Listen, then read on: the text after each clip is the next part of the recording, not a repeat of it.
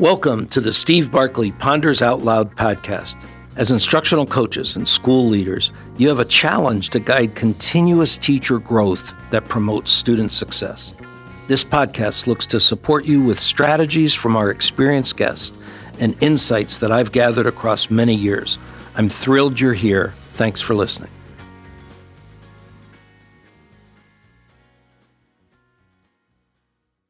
Multicultural student centered culture of love. I had the opportunity to meet Dr. Luvelle Brown, the superintendent of Ithaca New York schools, while hosting a podcast for the Leaders Learning from Leaders series sponsored by Super Eval. I wanted to share his passion for students with you. As you listen, consider what you would celebrate about your school and what areas might you want to explore to grow and extend further? Are your students partners in your school's decisions? How does your multicultural curriculum and pedagogy benefit all students? Does your school have a culture of love, patience, trust, caring, forgiveness, and commitment. I hope you enjoy meeting Luvelle Brown. Today, our guest is Dr. Luvelle Brown, the superintendent of Ithaca School District in New York State. Dr. Brown is a nationally recognized speaker, consultant, and author of the book Culture of Love Cultivating a Positive and Transformational Organizational Culture. He was the 2017 New York State Superintendent of the Year, and he has served as Ithaca's superintendent since 2011. Welcome, Dr. Brown. Oh, it's a pleasure to be here. Thanks for having me. I, am wondering, for starters, if you could tell listeners a little bit about the uh, the Ithaca School District, and uh, maybe highlight for us some of the uh, most promising indicators of success you've had during your your time there in the district? Sure. Uh, I think uh, Ithaca, New York, is one of the most beautiful places in the country. Uh, Ithaca is gorgeous. is the uh, is the thing that's on most T-shirts around here. but, Central New York, Ithaca, a very diverse town, um, a college town, great college town, been recognized as the number one college town in America, the smartest town in America, the home of Cornell University, the home of Ithaca College, Tompkins Community College. So a significant amount of uh, academic uh, intelligence and success in in our great town. A, a very diverse town in that is a, rural, a mix of rural, urban, and suburban. Um, a pretty large geographic area, all still within the Ithaca City School District boundaries. Diverse as far as racial ethnicity, uh, diverse as far as economic status, diverse as far as uh, even religion and even political. So as we define diversity, as we say access and opportunities for all, um, we have a, a, a, cohort of young people who need us to be different and better each and every day because of the various needs that come into a space. So again, I think a very vibrant town, one of the best small towns in America. Um, I've been here now, and this is my 14th year, and I'm loving every minute of it. And uh, highlight a, a couple of the the oh, yeah. successes you saw as most promising. Sure. Um, and during my time, we've established new benchmarks now. I mean, our graduation rate has soared uh, during my time here. Our enrollment patterns have shifted. Um, prior to coming there, you know, there were significant uh, achievement gaps and tracking going on in our very diverse school district. And we've done much to uh, el- eliminate those tracks, increase achievement for all young people. Um, we have more and more young people participating in performing arts and athletics before and after school. We have more and more young people taking our highest level course offerings. We've been recognized by the College Board for, I think, nine straight years for increasing the enrollment, uh, the diverse enrollment in our highest level academic courses, including AP and honors, and at the same time increasing the achievement for all those students. Uh, we have been now recognized as the second best STEM high school in New York State, uh, 48th nationally. So when we think about, I could go on and on and on. Um, as we think about student achievement, um, we've seen significant transformations and uh, high, high levels of performance amongst our young people. And embracing the great diversity that comes into our space. What we wanted to do when I came in more than a decade ago was to provide the best education for all of our young people, not just those who have been traditionally doing well in our schools and those with privileges, but for those who have been traditionally marginalized in our schools and who had not shown up in the data very well. During my tenure, I can say with much confidence that we've changed the game and changed the world for all of them. And we're very proud of it. I, I think you've touched on my uh, next question, so you may want to just expand it a little bit. Sure.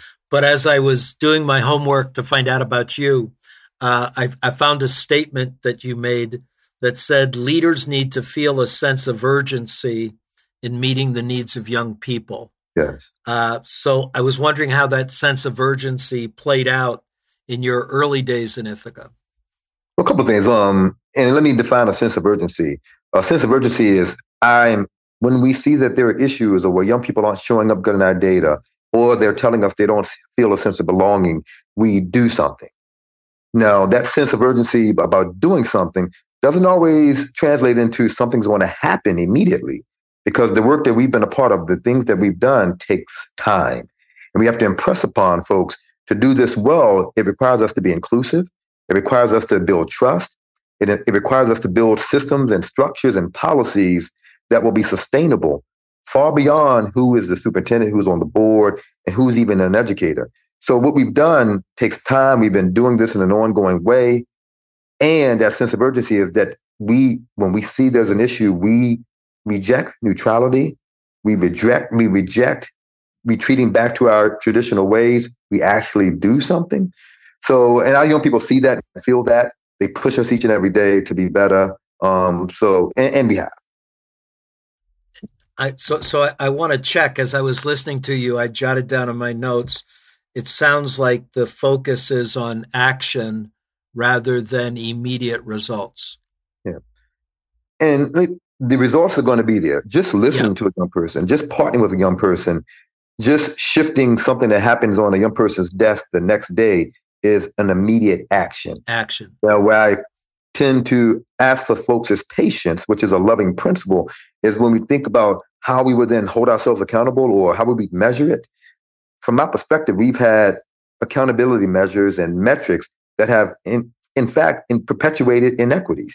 When we think about the standardized approaches to assessing young people or the ways in which we evaluate and then we remediate, it has all contributed to us excluding, us putting in front of young people things that are culturally biased. So we are reestablishing and redefining what we mean by results um, and how we hold ourselves accountable. I ask our young people, our young people ask me, hold me accountable for partnering with you. Hold me accountable for not being neutral. And we can talk about what those achievement metrics and those data points will look like over time. Um, because what we know is that we've built a model that has contributed to the inequities that we say we want to eradicate.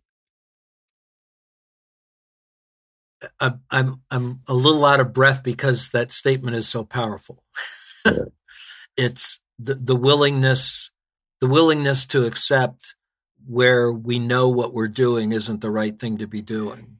Yeah, it, we we got to stare that, and I guess that drives a sense of urgency. And you know that that's a part of my story and a part of my passion, and then and why I wake up every day inspired and feeling privileged to be a school leader. Um, I've lived this for close to 50 years. I was a student who navigated the system. I survived the system.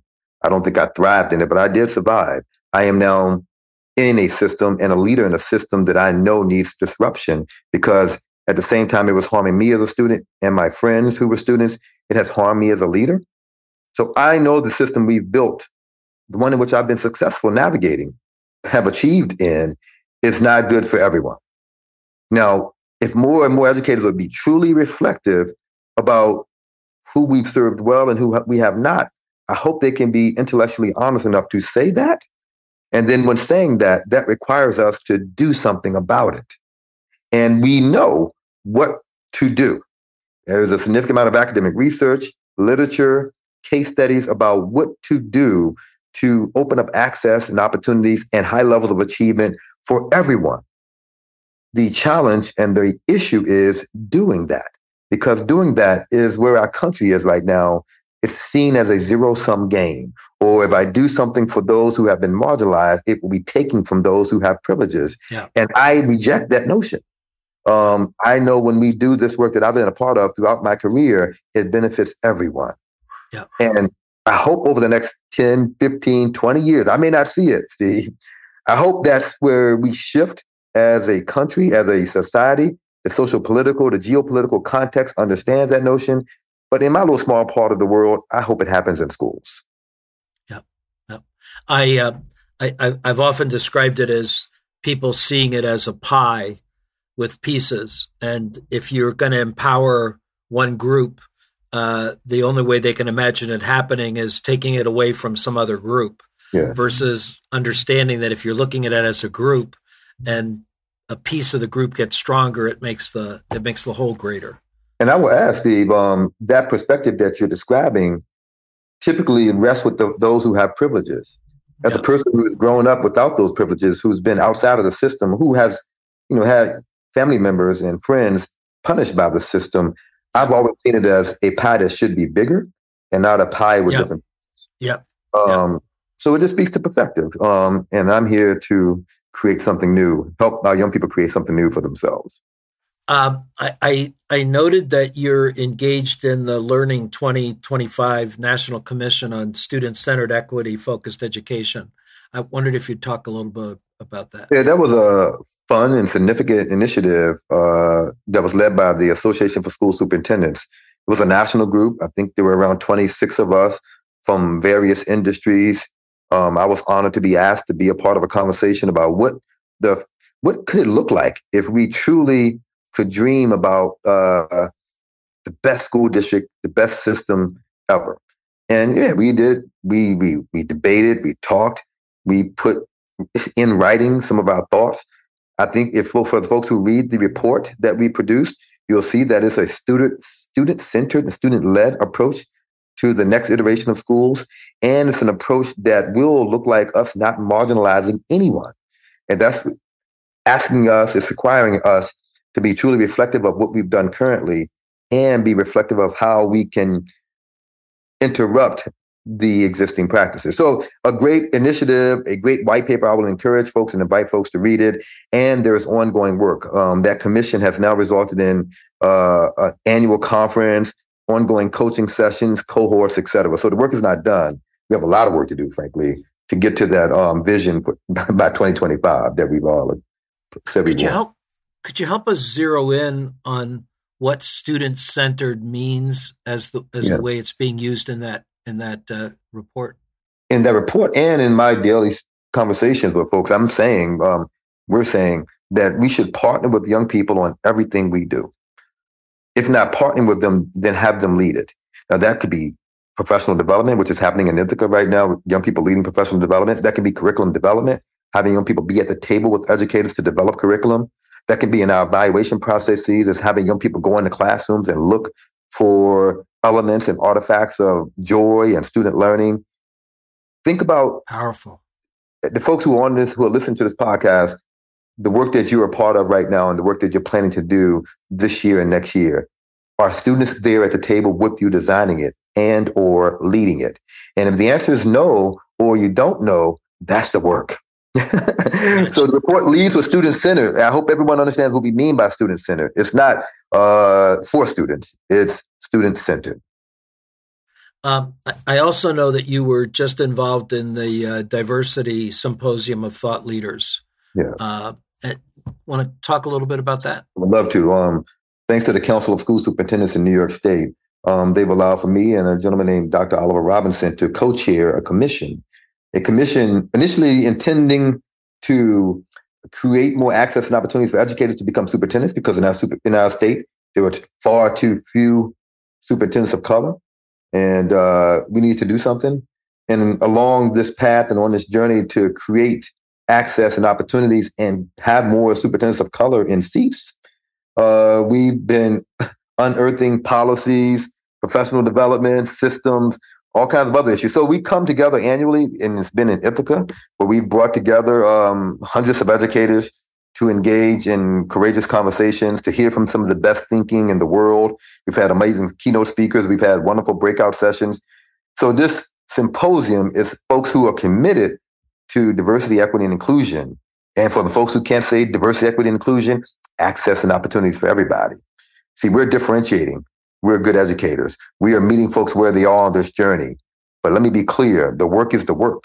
And the work is the work for every young person in America, not just those. It is not, this is not about just ethnicity. We're talking about religion, orientation, class, gender, nationality, and ethnicity. We're talking about embracing the great diversity that comes into every school in America and then shifting our practices to make sure everyone, irrespective of their identities, are successful. That's the work. And that's how commissions work. And we're super excited about it.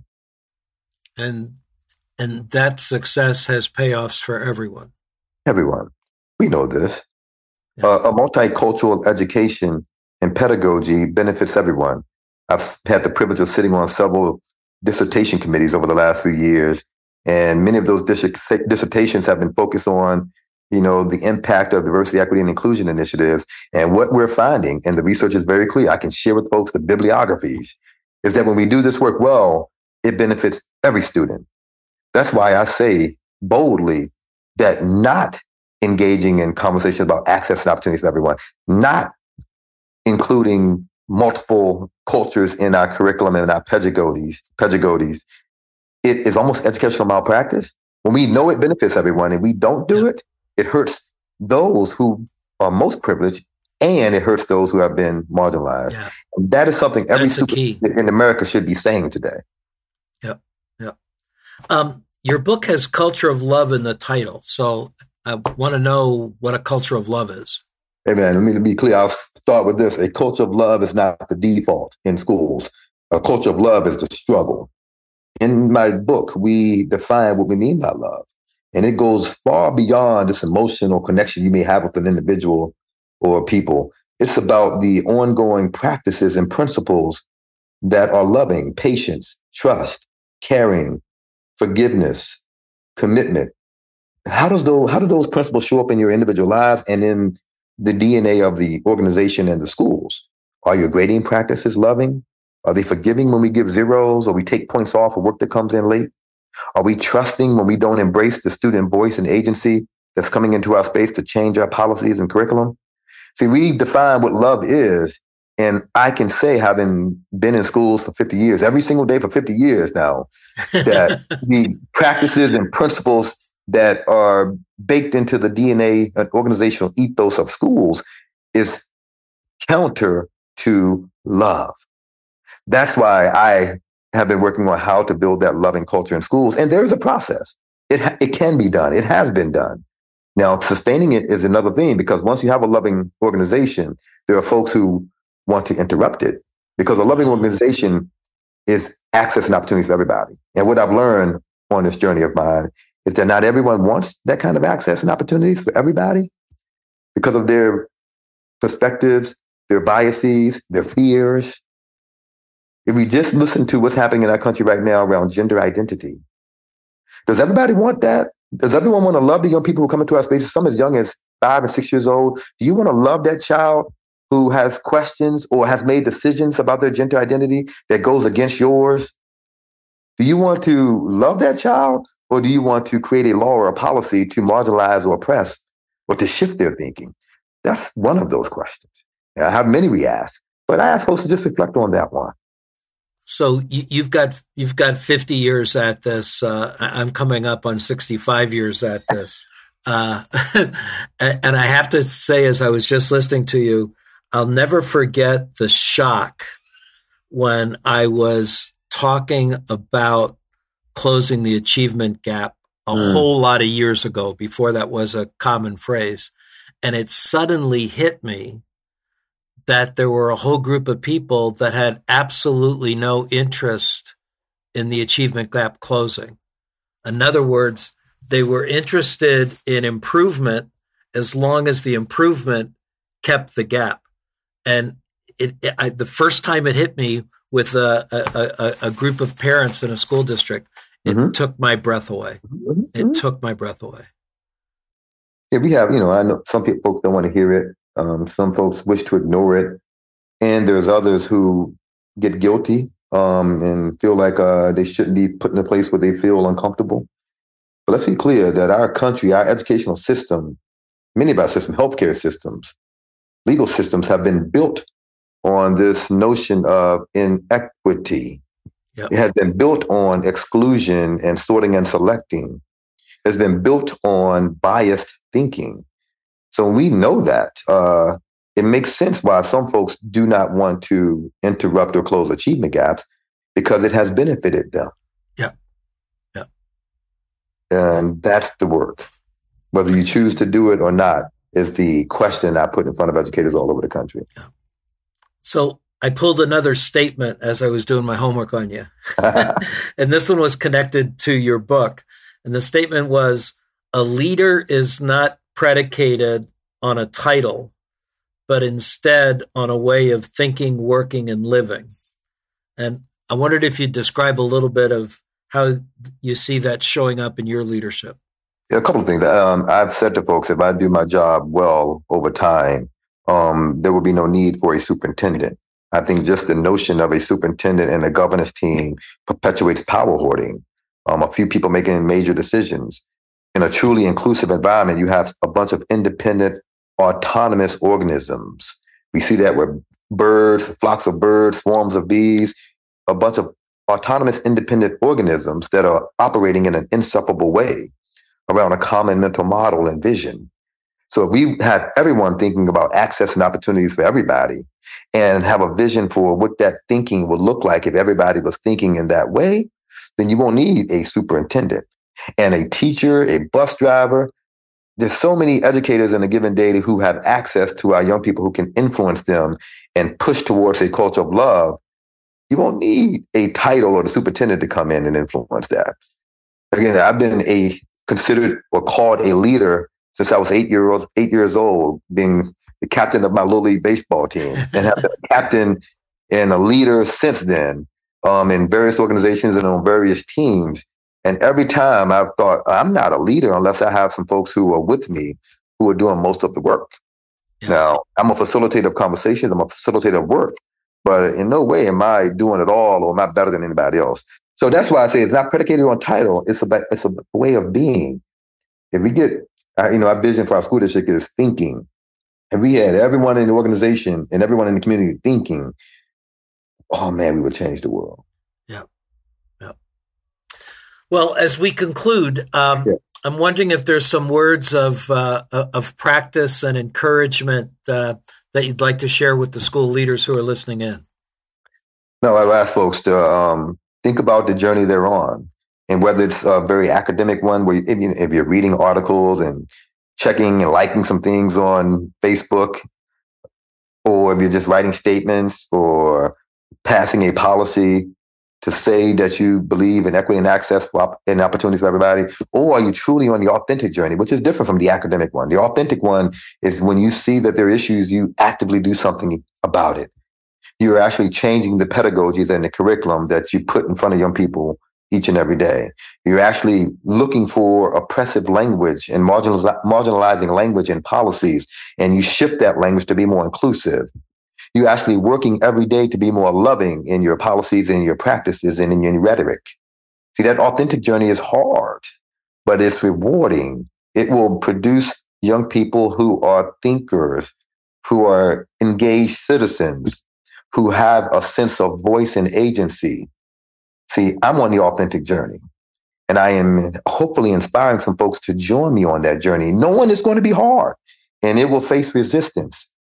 But, you know, I go back, you know, my ancestors were abolitionists. And they would say all the time, I know I won't see the beautiful country and situation I'm fighting for, but I'm going to fight anyway. And so I have a long vision for this work in our industry. I may not see it, but what I hope I've done is inspire somebody to take my place when I'm gone. I'll leave you with that, Steve. Well, it it, it matches that statement of uh, of being able to look out seven generations looking back, yeah. and uh, having them ask whether or not we, we, we did the right things to to move it in the right direction. It's where we really need to be. Thank you, thank you so much. I, am wondering, uh, What's the uh, easiest way that uh, listeners might uh, check in with you, find out more about your book, or connect with you? Sure, and it's easy. And I, it, it, this may date me. My email address, and I answer every email, Luvelle B at Gmail. L U V as in Victor, E L L E B at Gmail. There are no numbers in that thing, no hyphen. I got one of those original email addresses. And uh, send me a quick email and I'll get right back to you. Well, we'll be sure to post it with the uh, podcast. Thanks again. Much appreciated. Oh, likewise. Thank you.